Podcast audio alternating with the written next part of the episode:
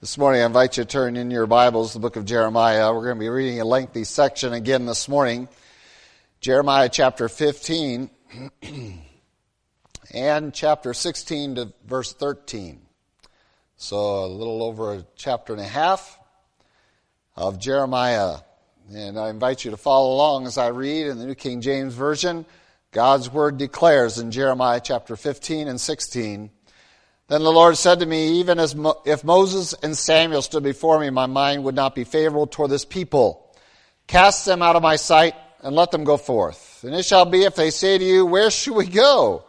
Then you shall tell them, Thus says the Lord, such as for death to death, and such as are for the sword to the sword, and such as are for the famine to the famine, and such as are for the captivity to the captivity. And I'll appoint over them four forms of destruction, says the Lord the sword to slay, the dogs to drag, the birds of the heavens, and the beasts of the earth to devour and destroy. I will hand them over to trouble, to all kingdoms of the earth, because of Manasseh, the son of Hezekiah, king of Judah, for what he did in Jerusalem. For who will have pity on you, O Jerusalem? Or who will bemoan you? Or who will turn aside to ask how you are doing. You have forsaken me, says the Lord. You have gone backward. Therefore, I will stretch out my hand against you and destroy you. I am weary of relenting. And I will winnow them with a winnowing fan in the gates of the land. I will bereave them of children. I will destroy my people, since they do not return from their ways. Their widows will be increased to me more than the sand of the seas. I will bring against them against the mother of the young men, a plunder at noonday. I will cause anguish and terror to fall on them suddenly. She languishes, who has borne seven. She has breathed her last. Her sun has gone down while it was yet day. She has been ashamed and confounded, and the remnant of them I will deliver to the sword before their enemies, says the Lord. Woe is me, my mother, that you have borne me a man of strife and a man of contention to the whole earth. I have neither lent for interest, nor have men lent to me for interest. Every one of them curses me. The Lord said, Surely it will be well with your remnant. Surely I will cause the enemy to intercede with you in the time of adversity and the time of affliction. Can anyone break iron, the northern iron and the bronze?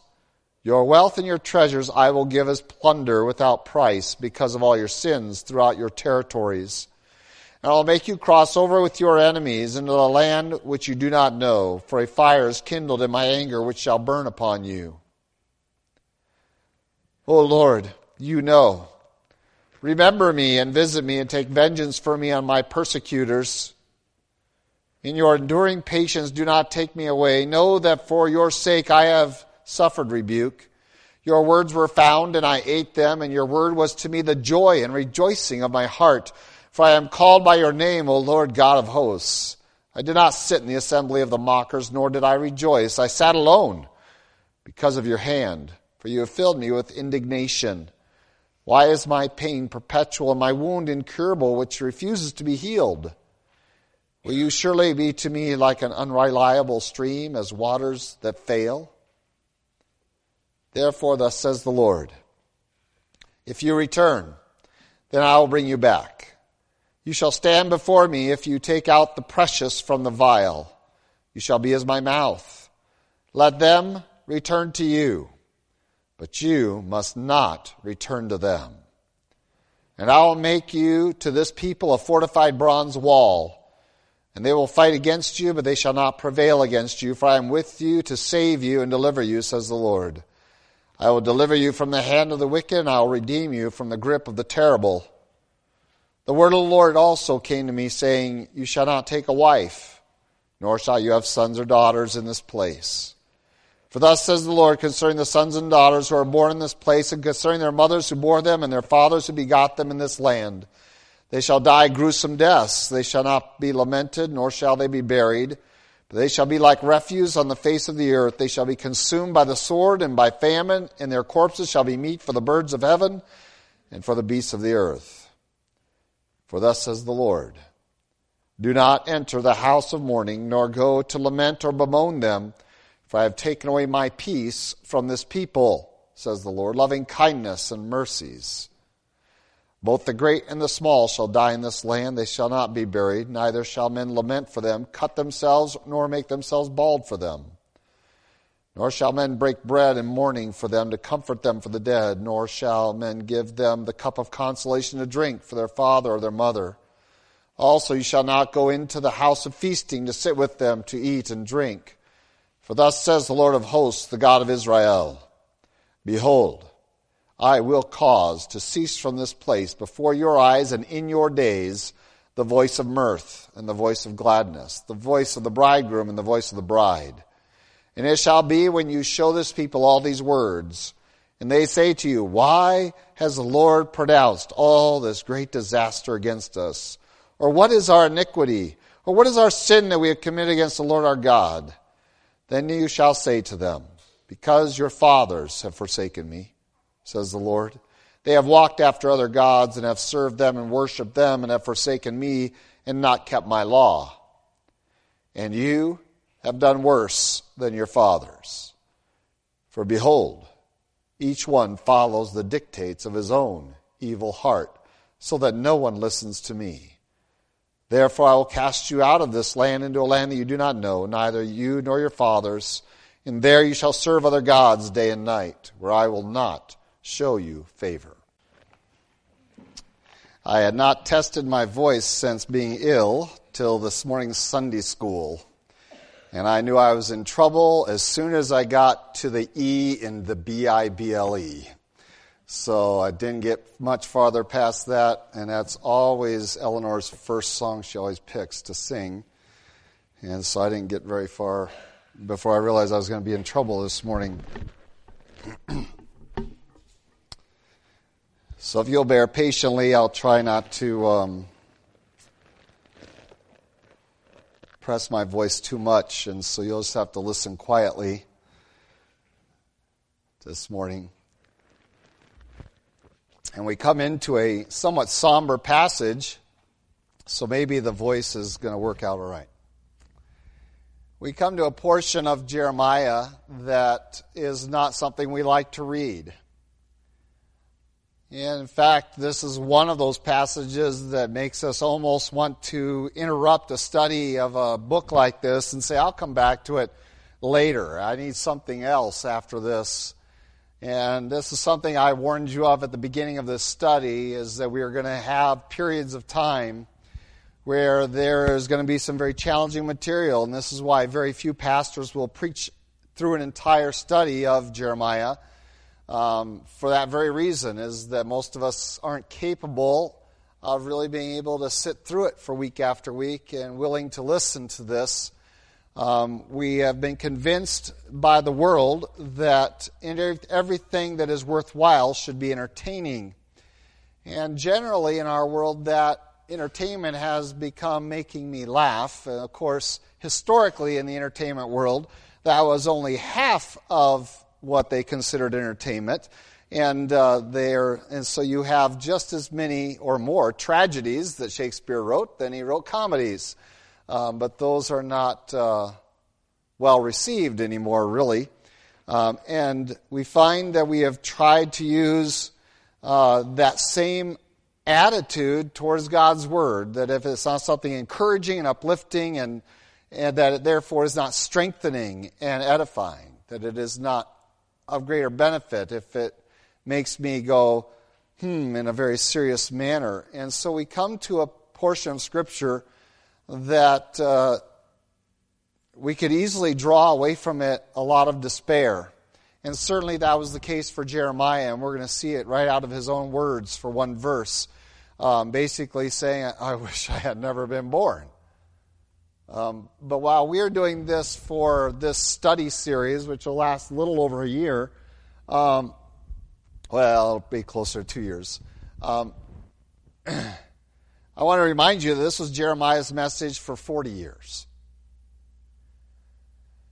And while we have seen some hopefulness raise its head here and again, we have also recognized that that hopefulness is well off in the distance. It is really for another generation. It is for uh, a very small minority of, of Judah to enjoy.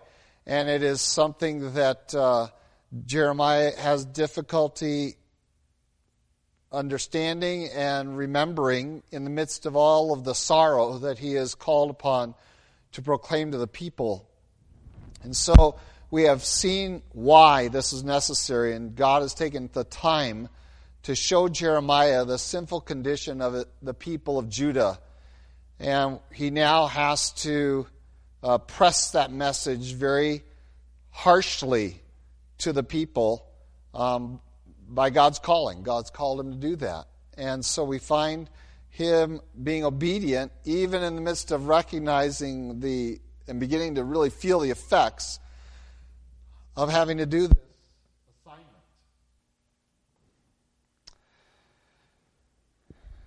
Having shown Jeremiah the sinful condition of the people and just how extensive it is, we have seen him deal with what false repentance is. Remember last week, those that confess, and the words sound really good to us, sounds like, well, they want to get things right with God. We saw that last week.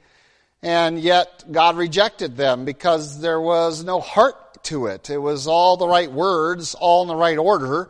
And, but ultimately, when it was all finished, the accusation was that, God, we haven't really done anything that bad that deserves this.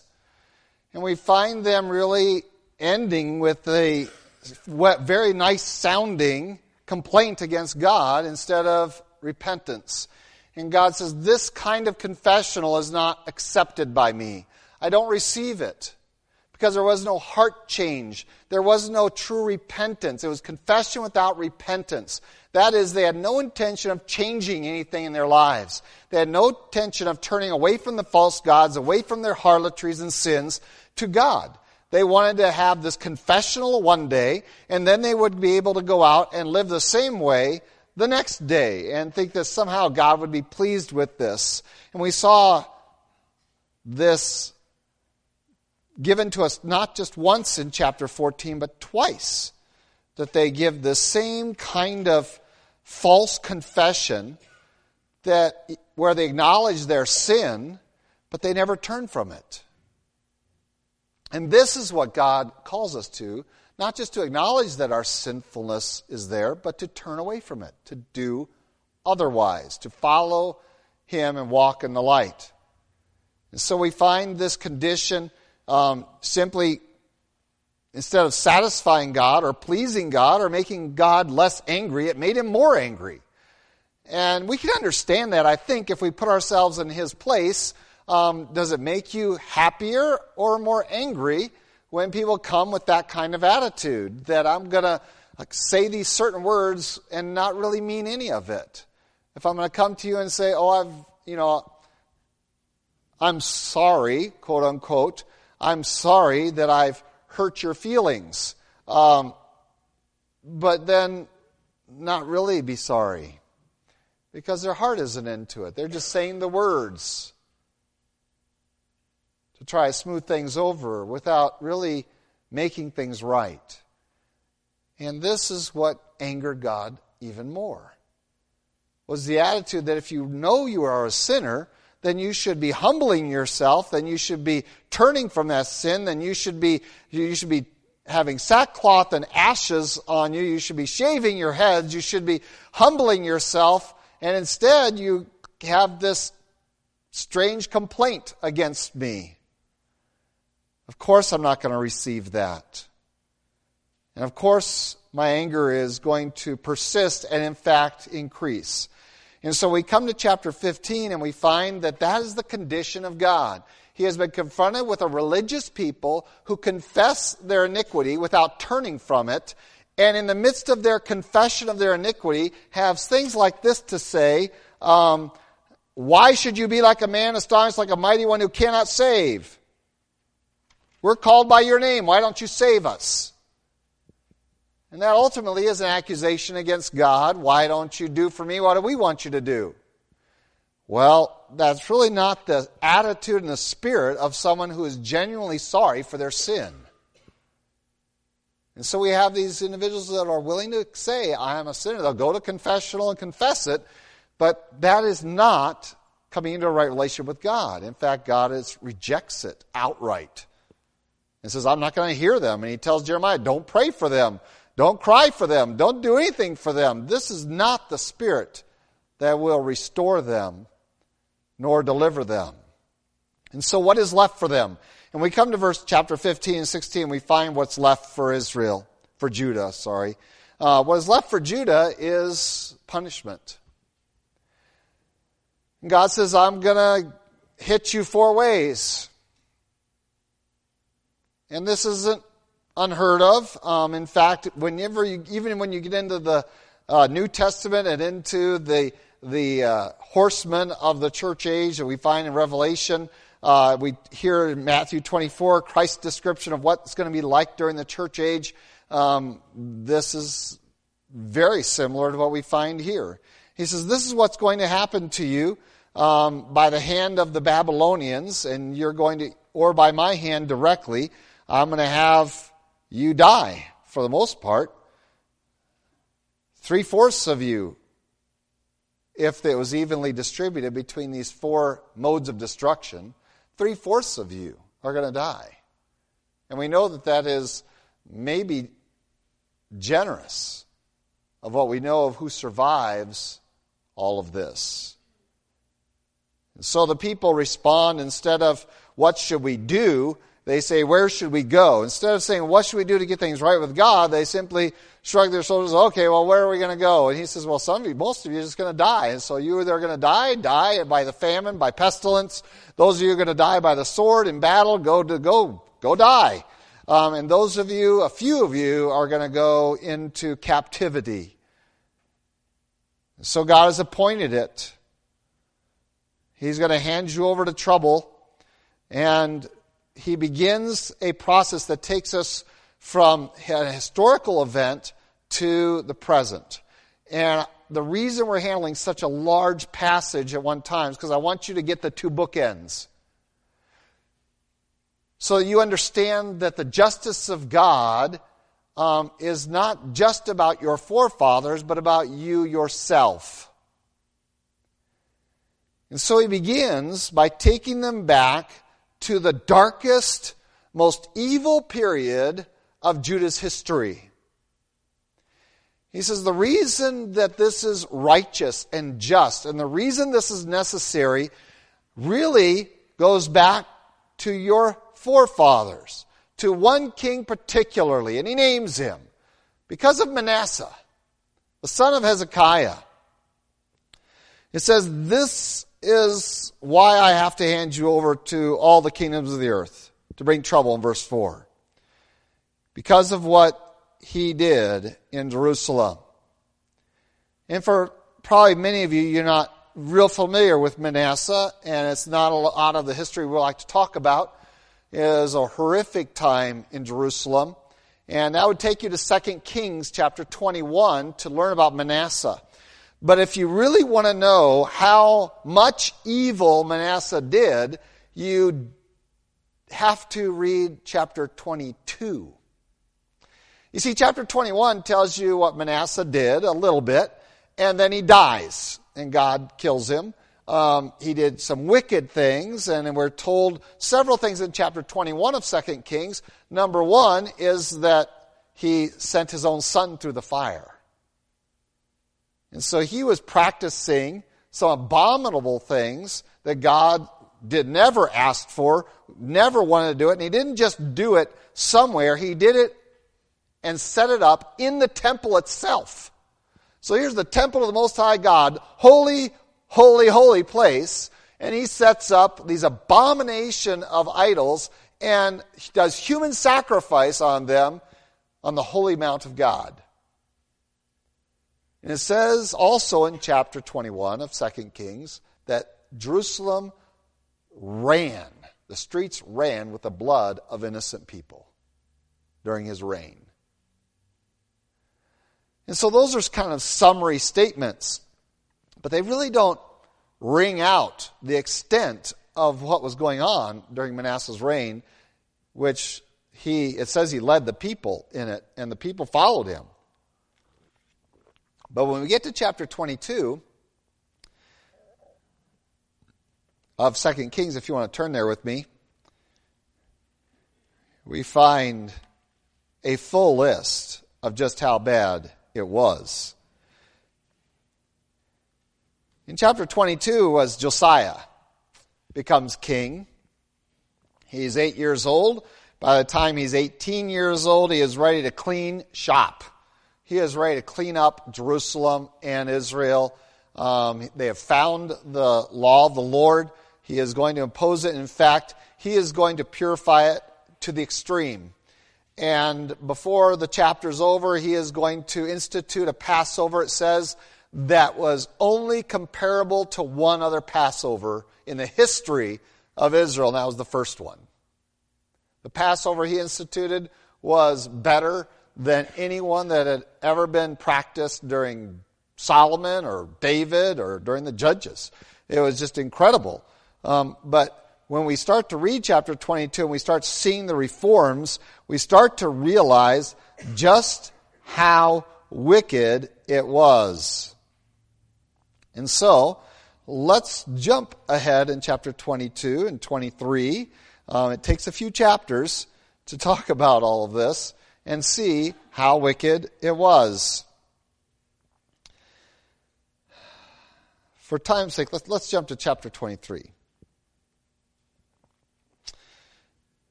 And um,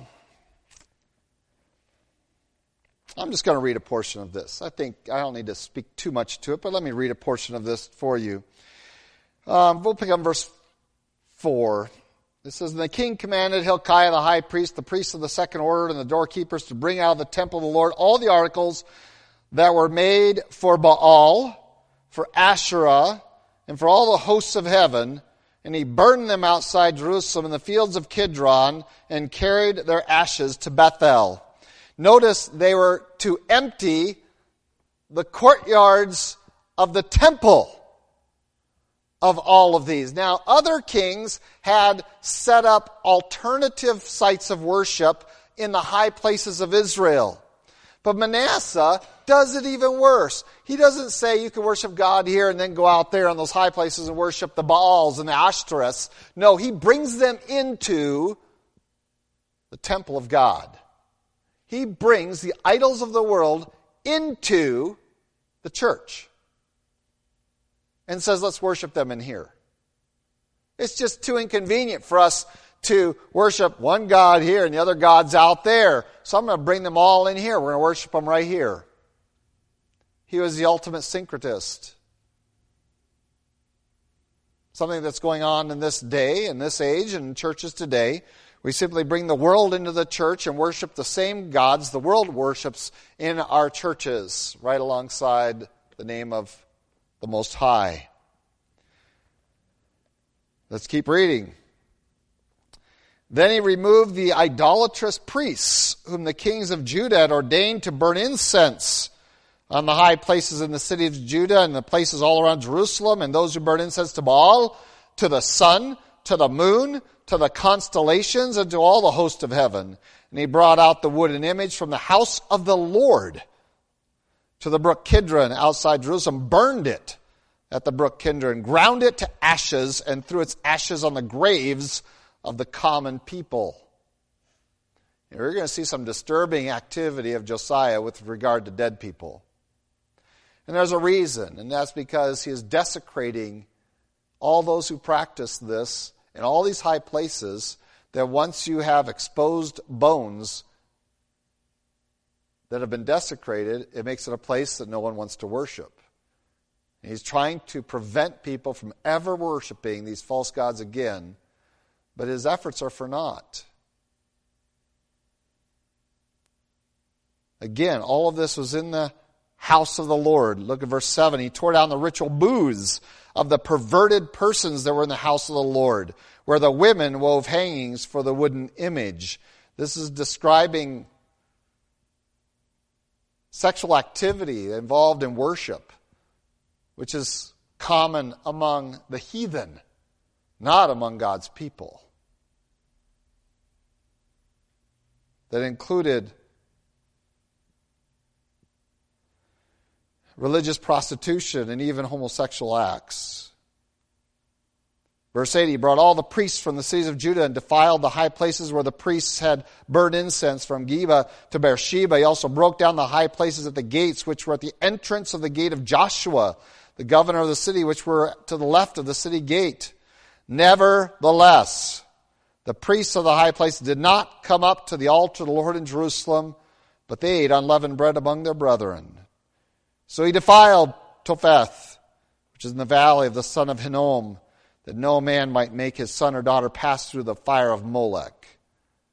Then he removed the horses that the kings of Judah had dedicated to the sun at the entrance to the house of the Lord. They had set up horse images in honor of the sun gods, God of the sun, so you can't even get into the temple without having to go by the idols that Manasseh had set up, and even some of the other kings. It gets goes on. By the way, he burned those chariots of the sun with fire. Verse 12, the altars were on the roof, the upper chamber of Ahaz, which the kings of Judah had made, and the altars which Manasseh had made in the two courts of the house of the Lord. And the king broke down and pulverized there, and threw their dust into the brook Kidron. Then the king defiled the high places that were east of Jerusalem. All of these places here trying to keep people from false worship in all these places. They were on the south of the Mount of Corruption, which Solomon, king of Israel, had built for Ashtoreth, the abomination of the Sidonians, for Chemosh, the abomination of the Moabites, for Milcom, the abomination of the people of Ammon. And he broke in pieces and the sacred pillars and cut down the wooden images and filled their places with the bones of men. Moreover, the altar that was at Bethel in the high place which Jeroboam the son of Nebat who made Israel sin had made both that altar and the high place. He broke down, he burned the high place and crushed it to powder and burned the wooden image. And Josiah turned, he saw the tombs that were there on the mountain, and he sent and took the bones out of the tombs and burnt them on the altar and defiled it according to the word of the Lord, which the man of God proclaimed or proclaimed these words. And it goes on, he talks more and more about the shrines and the high places and all the places that he's going to purify Israel of in an attempt to set things straight. And then they, they have this wonderful Passover feast and celebration that is honoring to God.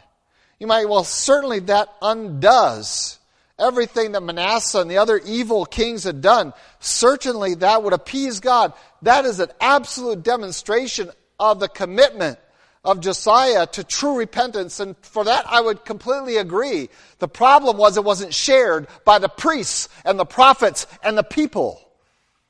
He was doing this unilaterally, almost exclusively. And you find some evidence along the way of the resistance that he was getting from some of the priests who would not come and serve the Lord properly.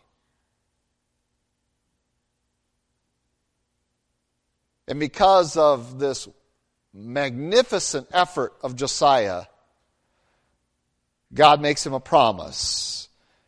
He says to him, The evil that I have to bring, the destruction I have to bring on Jerusalem, will not happen while you're alive. You'll never see it.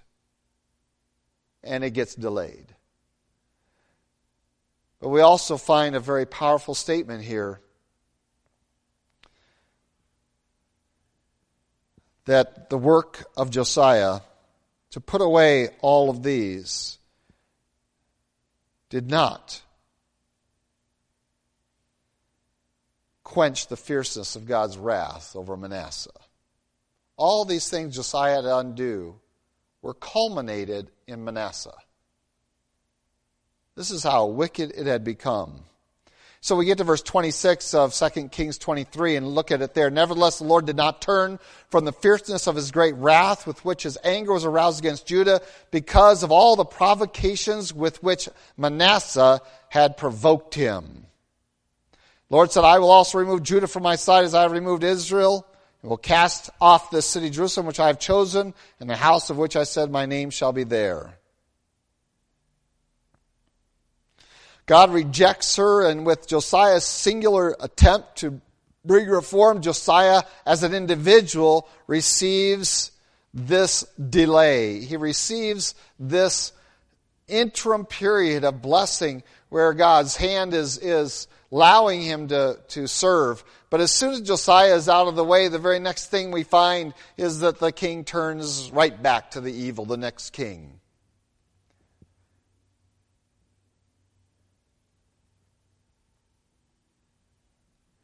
And so historically, Israel, Judah can look and recognize the wickedness that they have bought into. And that's really what happened. They didn't buy into Josiah's reforms. They didn't accept those as their own. But they certainly accepted as their own all of the evil brought by the wicked kings. Isn't that incredible?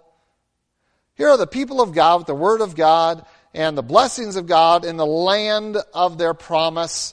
And they are just willing, at a drop of a hat, to follow these evil kings into their perversity and evil, turning their back to the Lord God who delivered them and who is guarding them. And yet, when a righteous king comes, almost none will follow him. And there is a resistance to him. Oh, they subject themselves. And in this sense, Josiah becomes very much a picture of Christ in the millennial kingdom. That for a thousand years, Christ enforces reforms. And people all have to worship him. Well, I say for a thousand years, this is going to be a wonderful place. Well, it is. And if you don't worship Jesus, when and where he tells you to, famine hits your land. So everybody conforms until Satan is let out of the bottomless pit and one Satan shows up. After a thousand years of enjoying the privilege of having Jesus as your king and earth's abundance at your disposal, with death being a rarity, says a hundred year old person will be considered a baby if they die. We're talking about restored lifespans.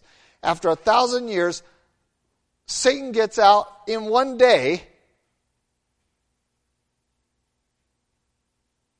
and the nations turn against Christ.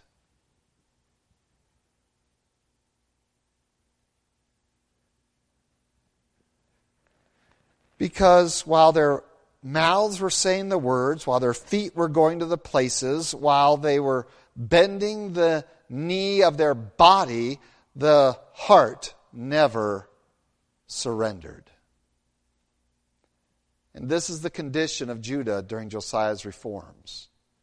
And so when God says, I still remember Manasseh, and what I remembered is that all of you followed him there. And I also remember none of you followed Josiah. It didn't even last for one more generation of kings.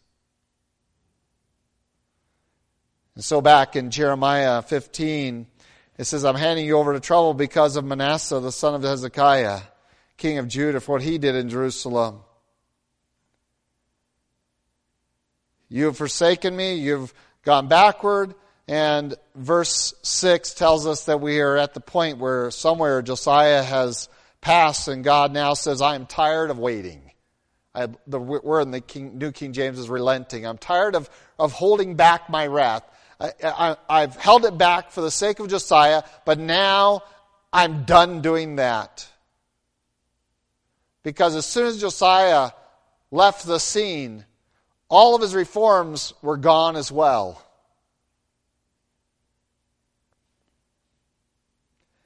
And so the Lord says, I'm going to stretch out my hand against you and destroy you.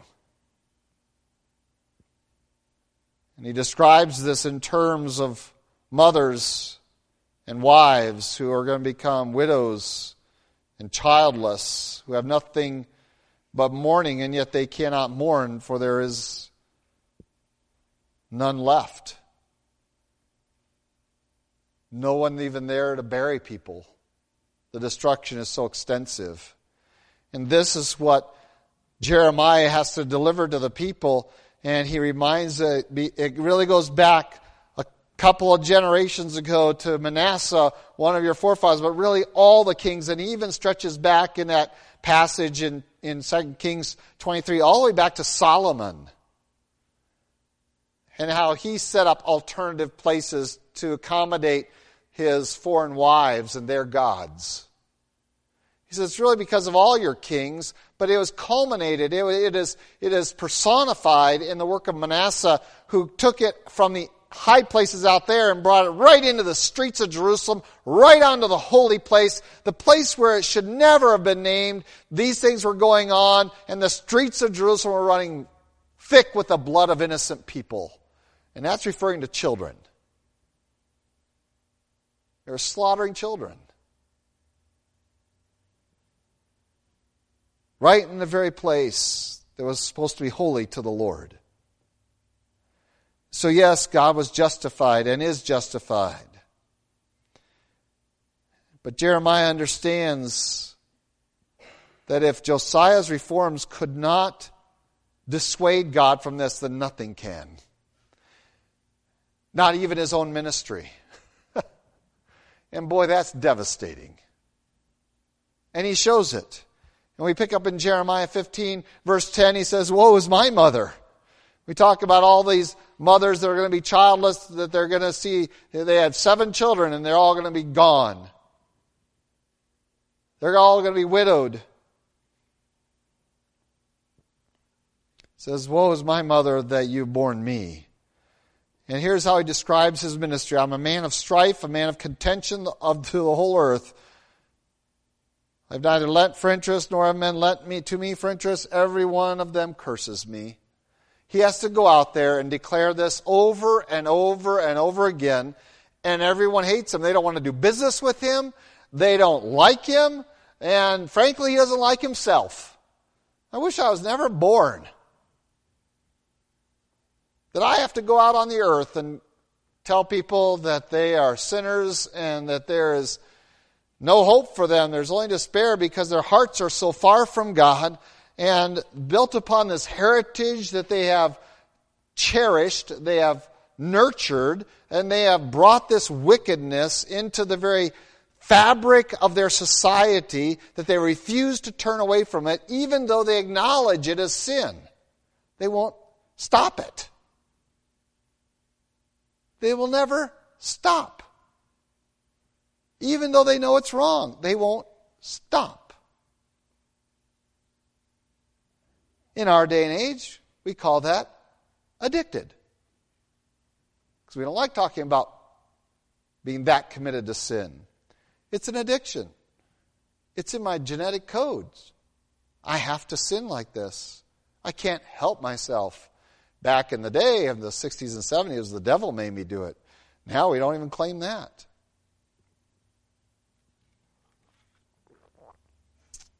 We'll acknowledge our vices and laugh it off and say, well, what can I do? It's just who I am. I can't help myself. And the scientific community has enabled you on several fronts. First of all, by telling you you're nothing but a little bit more advanced animal through their evolutionary models, and then through their psychology that you are just the product of your environment and it's somebody else's fault. And so, how can you possibly do anything about it? It's probably your parents' fault.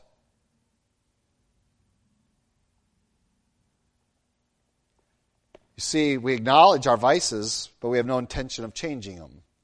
And we're not really sorry enough to turn away from them. We'll place blame, we'll displace blame, I should say. so Jeremiah is in this condition of confronting people over and over and over again to the point that they curse him. Because every time he shows up, that's his message. And it makes us feel bad. None of us like to feel bad every Sunday, do we? Or every time we get around the preacher. Yesterday at the garage sale, well, why do you have to keep preaching against homosexuality? This was a man complaining about another pastor, not me. He's never heard any of my messages, as far as I know. Um, why does he have to keep railing against them? Well, we rail against all sin. We ought to.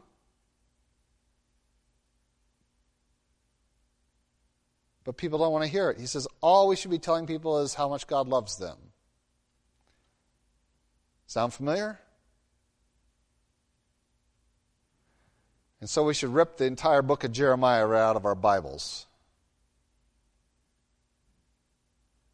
And if you think preachers can't wait to jump up and declare messages like this, you're wrong. There are plenty of weeks that I'm like, I've got to stop preaching this stuff because they're not going to keep listening. And sometimes I go, I, I, woe is me. Why do I have to keep preaching this stuff? There's no joy necessarily in it alone. The joy comes when there's a responsiveness and a repentance and a desire to move from sin and self to righteousness and to God. That's when there's joy. But in the midst of it, when you are confronting a wicked society again and again and again with no results, with only lip service at best, and with an expectation of God's judgment, there is no thrill to get up and do that. There is this statement, Woe is me that I was born. Because all I get to do is bring strife and contention to the whole earth. To remind them that things aren't right if we are walking our own ways instead of the Lord's way, if we are walking according to our, what our forefathers said instead of what God has said.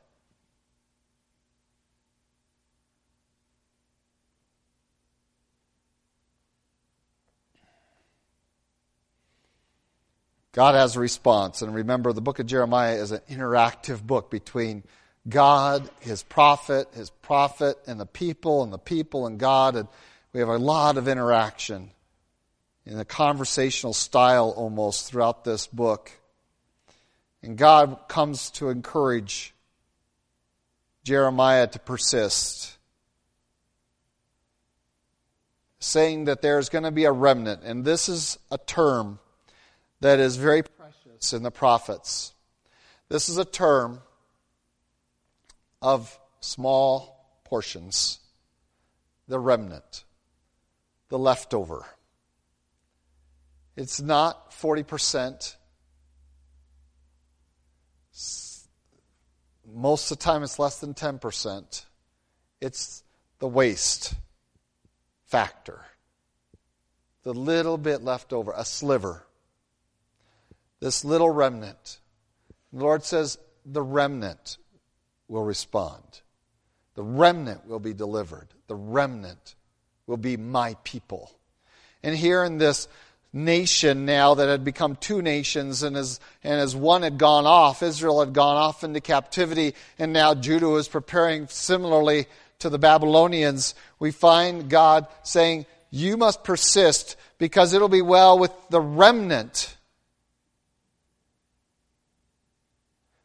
And when the enemy comes with the remnant, the enemy will not destroy it, but preserve it.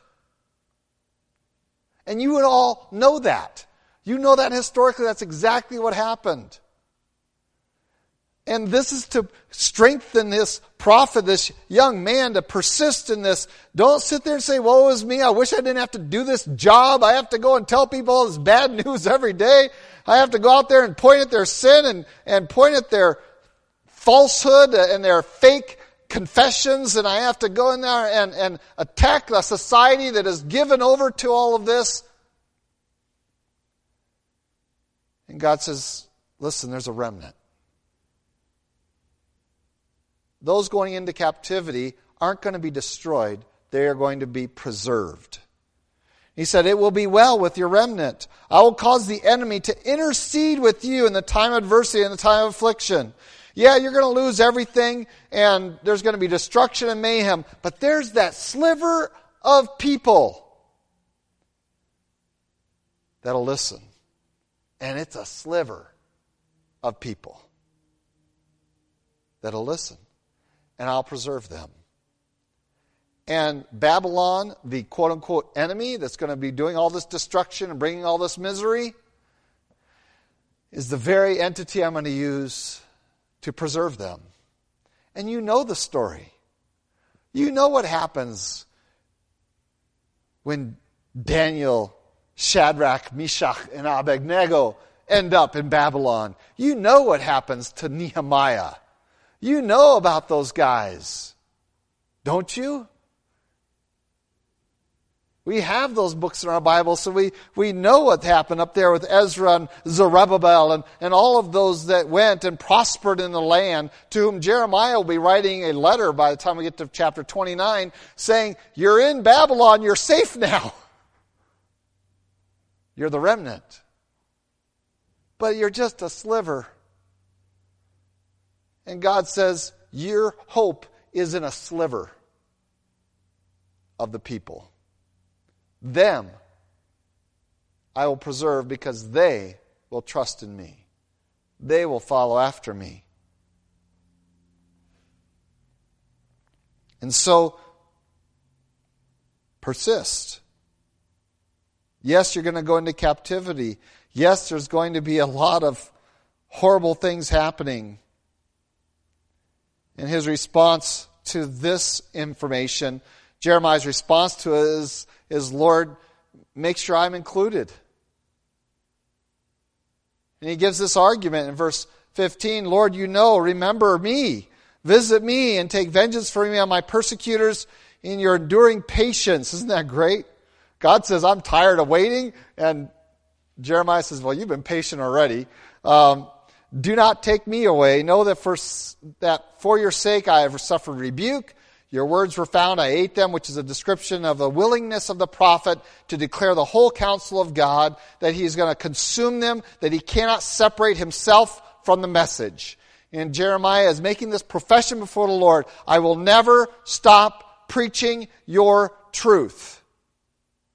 I have eaten your words, they are mine, I take joy in them, and I sorrow over what they mean to these people and their rebelliousness. I sorrow over that. I, I have, and sometimes I get distracted by that, and I wish that that couldn't happen. But I recognize that you are just and that you're doing what is necessary.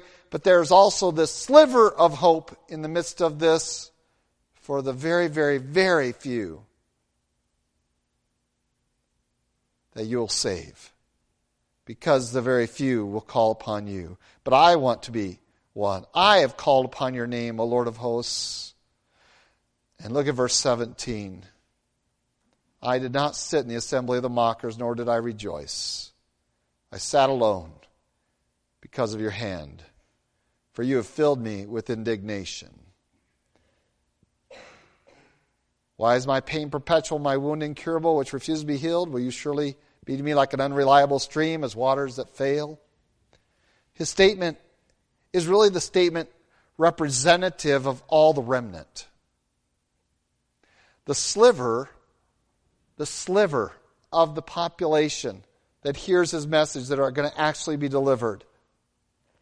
Some of the princes, like Daniel and others, that sliver, these are their words. This is their attitude. This is their perspective, and Jeremiah associates himself with them. Their statement is, is that we have loved your word. We've consumed it. We've made it our life. It defines me. It is inseparable from me, my commitment to this truth. Nothing in heaven and hell will separate me from this truth. I will walk in it. I will abide by it. I will study it. I will meditate on it. I will love it. I will teach it. I will obey it. That is one characteristic of their lives. And the second one is that they will never sit in the assembly of those who will mock it or mock the one of this book. I will not sit and listen to others. I would rather be alone on the planet than to sit and listen to these people mock my God. I'd rather be alone. I have sat alone. I won't rejoice with their foolishness, with their wickedness. And you have filled me with an indignation, a righteous indignation against their sinfulness, and recognizing that this is only cause for judgment, and therefore I should not be a part of it. I'm going to be separate. And this is what God calls us to, to be separate from the world. Not to invite it into our living room or into our palms of our hands but to be separate. To separate ourselves from that which is the world's tool to mock God.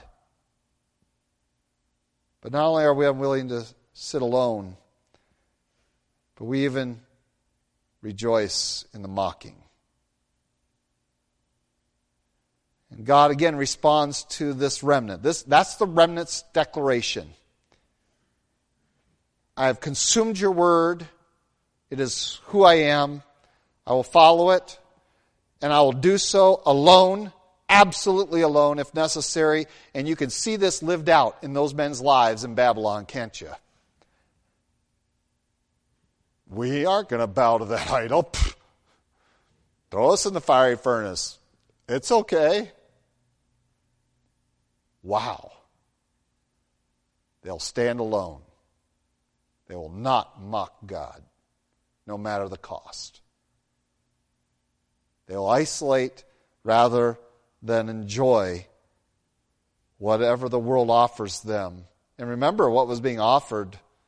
Just kneel to this idol. Just don't pray to your God for a while. Just eat this food. And those men took a stand. And Jeremiah is declaring this is what the remnant will be like. This is how you recognize them. They stand alone. That's how you recognize them. They stand alone. They stand on God's word, and they're alone.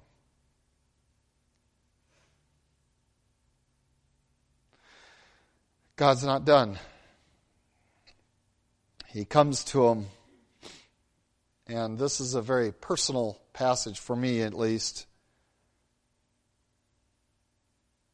God says, if you return, I will bring you back. And his statement is to the remnant You shall stand before me. You see, back in verse 17, they're standing alone. They're not in the assembly. That, that's the congregation. You've heard a little bit about that in Sunday school. That's the word assembly, the church of mockers. That's that word. There it is.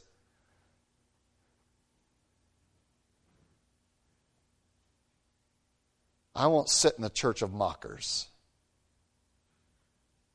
But I'll stand alone and then look at the preciousness. You're going to stand with the Lord. You see it? You shall stand before me. But here's the condition. The condition first was if you return, I'll bring you back. If you take out the precious from the vile, you shall be as my mouth. Here we are, surrounded by the vile, surrounded by that which displeases God. And God says, you know what? You can't push the vile away. Um, the, the vile has overcome this people, this nation, this land. The vile is everywhere. What you're going to have to do is extract what is good out of the vile. You can no longer press the vile away. I'll do that. I will cleanse the land. And this is where I have come to in my ministry in this land. There was a time 20 years ago, early in my ministry, where I was believing what our religious leadership was saying is that we need to take this land back for God. That we're going to do that by going out to the voting booths. We're going to do that by bringing revival to this land. But I think we, that was foolishness. There is only one thing that can save this land, and that is the purging of God Himself. And so we are called, like to Jeremiah, take the, take the precious out of the vile because there's no way you're going to remove the vile from your neighborhood. It's entrenched. The only thing that can burn it out is the wrath of God. And so it is for us to take the precious out of the vile, not to brush away the vile from the midst of the precious. It's time for us to stand alone, which means to stand away. Not that we are disinterested in reaching our people around us with the gospel. We are certainly looking for more to be added to the remnant, but it is an expectation of recognition that we are in a time and a season in this land that is well beyond reclamation. On a national level, we are well past it. And so we are reserved looking for slivers of individuals to reclaim for Christ. Not a land, not a nation, a people. A little sliver of people who will say, We will eat of God's word and define ourselves by it, and we will stand alone for righteousness. We will take the precious out of the vile because we cannot eradicate the vile anymore. God says they'll have to come to you. Don't you ever go to them. What a frightening passage. This is what it means to take the precious out of the vile. He says, um, and it's right there. It says, "You shall be as my mouth." Once you get you, you can speak my words, and the truth will be there. Once you have removed yourself from the surroundings of the wickedness that is defining your land, it says, "Let them return to you, but you must not return to them. Don't you go down back into that mire, back into the vile, and think that you could take my precious righteousness down into there and minister it. It cannot be. You must take this stand alone and you must hold this high ground and you must wait for them to come to you and you must call them to you, but you do not go down and become like them to reach them. And that is a lie the devil has sold to too many Christians. I have to go be like them to reach them. Hogwash. You need to be like God to reach them for something different. You're going to have to stand alone. That's what we are called to. We're going to invite them to us. You're going to have to come out of the vile and come into the preciousness of this walk with Christ. I'm not going to crawl down into that muck and mire and laugh at your scoffing to God and play with it with you. I'm not going to drink with you. I'm not going to play with you. I'm not going to do all that. I am not going to sully the preciousness that God has given me, thinking I'm going to quote unquote reach you by it. No, I'm going to stand alone in the truth and call you to come. You can come to me. But by God's command, I cannot go down to you. Does that mean I'm not willing to reach them? No. I'm not going to go down into their world as one of them, as an undercover Christian. No. I will not laugh at your dirty jokes. I will not drink at that table. I will not participate in that idolatry. I will not let that filth in my life just so I can teach you the gospel because it doesn't work. I take this stand and I take it alone and I tell you, here's the truth, and you're in the dark. Here's the light. Who do you think should move? You're in the sty.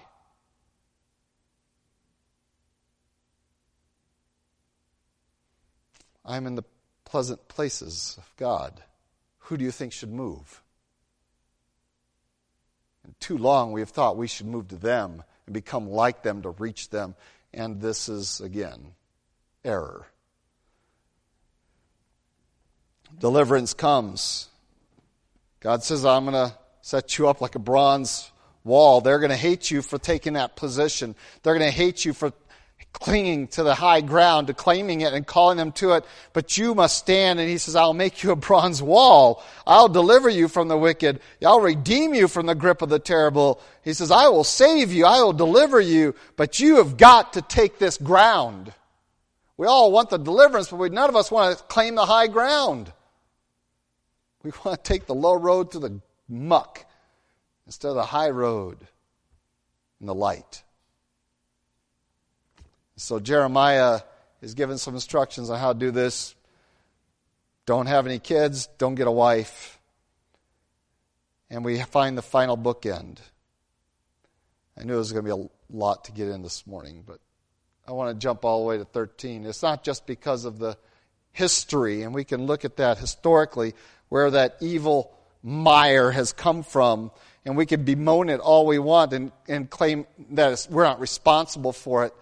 But for Jeremiah, he confronts the people, and he says it's certainly in verse 11 uh, because your fathers have forsaken me, walked after other gods, served them, worshiped them, and forsaken me and not kept my law. That's why all this is going to happen. But that's not the only reason it's going to happen. In verse 12, and again, this is a theme throughout Jeremiah. You'll hear this phrase over and over. We've already seen it. And I want you to see the extent of this wickedness. You have done worse than your fathers. Chapter 15 talked about the horrific thing Manasseh did to Israel. And here's what God says You've done worse than him. The only father mentioned in this passage is Manasseh, the very most wicked king in the history of Judah. That's the only forefather named in this whole section. And here's what he says about the people who are giving these false confessionals and saying, How could you do this to us, God? You have done worse than them. Why? Because each one follows the dictates of his own evil heart so that no one listens to me. You do what you want to do. And again, in a brief conversation, we, with someone who claims to be a, Christ, a Christian, every excuse in the book for why he doesn't follow certain parts of the truth. Why? Because we all believe we should be able to do whatever we want. Worse than offering your children to the fire of Moloch. Worse than slaughtering babies. Worse than setting up idols in the house of God. Doing what you want to do instead of what God wants to do. Because this is the rebellion that will turn their back on God given any and every chance. Is a heart that says, I should be able to do what I want to do. I should be able to believe what I want to believe. You shouldn't be able to tell me how I should live my life, Pastor. You shouldn't have, you shouldn't tell me those things that I don't want to hear. Okay. Do whatever is in your heart to do. But don't call it righteousness. And don't sit there and wonder why God seems so far from you and why God's word is so meaningless to you and why there's no power of God in your life, let alone in your testimony, in your ministry, quote unquote. Because the fact is, you have done worse than the mire. When we do it our way and not follow God's, we're doing worse than the mire of this world. And that's how Manasseh was ultimately described. He did worse than the Canaanites in God's eyes. And now, Jeremiah is dealing with a generation that was worse than him. That's what God thinks about you doing whatever is on your heart to do. Just do whatever you want. That's exactly the way the world was described right before the flood. Everyone did what was right in his own eyes. And that is the prevailing philosophy of our age, is it not? You do whatever you want, it's right for you. And it is the worst kind of sin there is in the world. Because it means that now, how can you call it wrong to go in and blow up a building full of children? You have no premise to call that evil.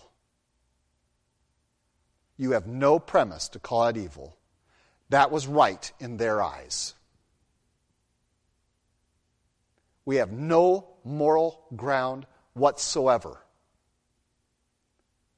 Once we have bought into, I can believe whatever I want to believe, you believe whatever you want to believe, and we'll all work it out in the end. That philosophy means that it is just fine and you cannot condemn any act of violence if someone simply says, it felt right to me to do. You have no moral ground at all to condemn any of it. And so I don't blame the Muslims, I blame a society globally that has bought into the philosophy that whatever I think is right in my eyes, I will do and hang the rest of you and hang God. I think it's right. That's why this is the most heinous sin on the planet. I'll figure it out. I'll, I know what's right and wrong. You don't have to tell me. And if I feel like going and shooting a cop, I'll go shoot a cop. If I want to go rape a few women, I'll go rape a few women. How can you condemn any of them? They did what was right in their own eyes. You see, the philosophy, live and let live, is not just, and is not righteous, and is not of God. It is a lie of Satan that throws us into more mire and vile, and we are called to stand alone out of it. Pray. Lord God, we do thank you for your love for us. Thank you again for your truth. Lord, help us not to grow weary of it or weary of teaching it. But let us rejoice in it. Help us, Lord. Remind us of the remnant and let us be counted among their number. Lord, we're sorry when we have laughed with mockers of your name. We have placed idols in our church. When we have turned away from your word, from your truth, from your Son, and gone our own way. And Lord, we know that this confession can only be substantive if we repent and truly turn from that course to you, to your righteousness. And Lord, help us in that this day, each day. Lord, we thank you for that promised deliverance for those who will eat your word and rejoice in it. And will stand alone. Lord, our prayer is as we do that, that some might come to us out of the mire into the light. Even this week. In Christ Jesus' name, amen.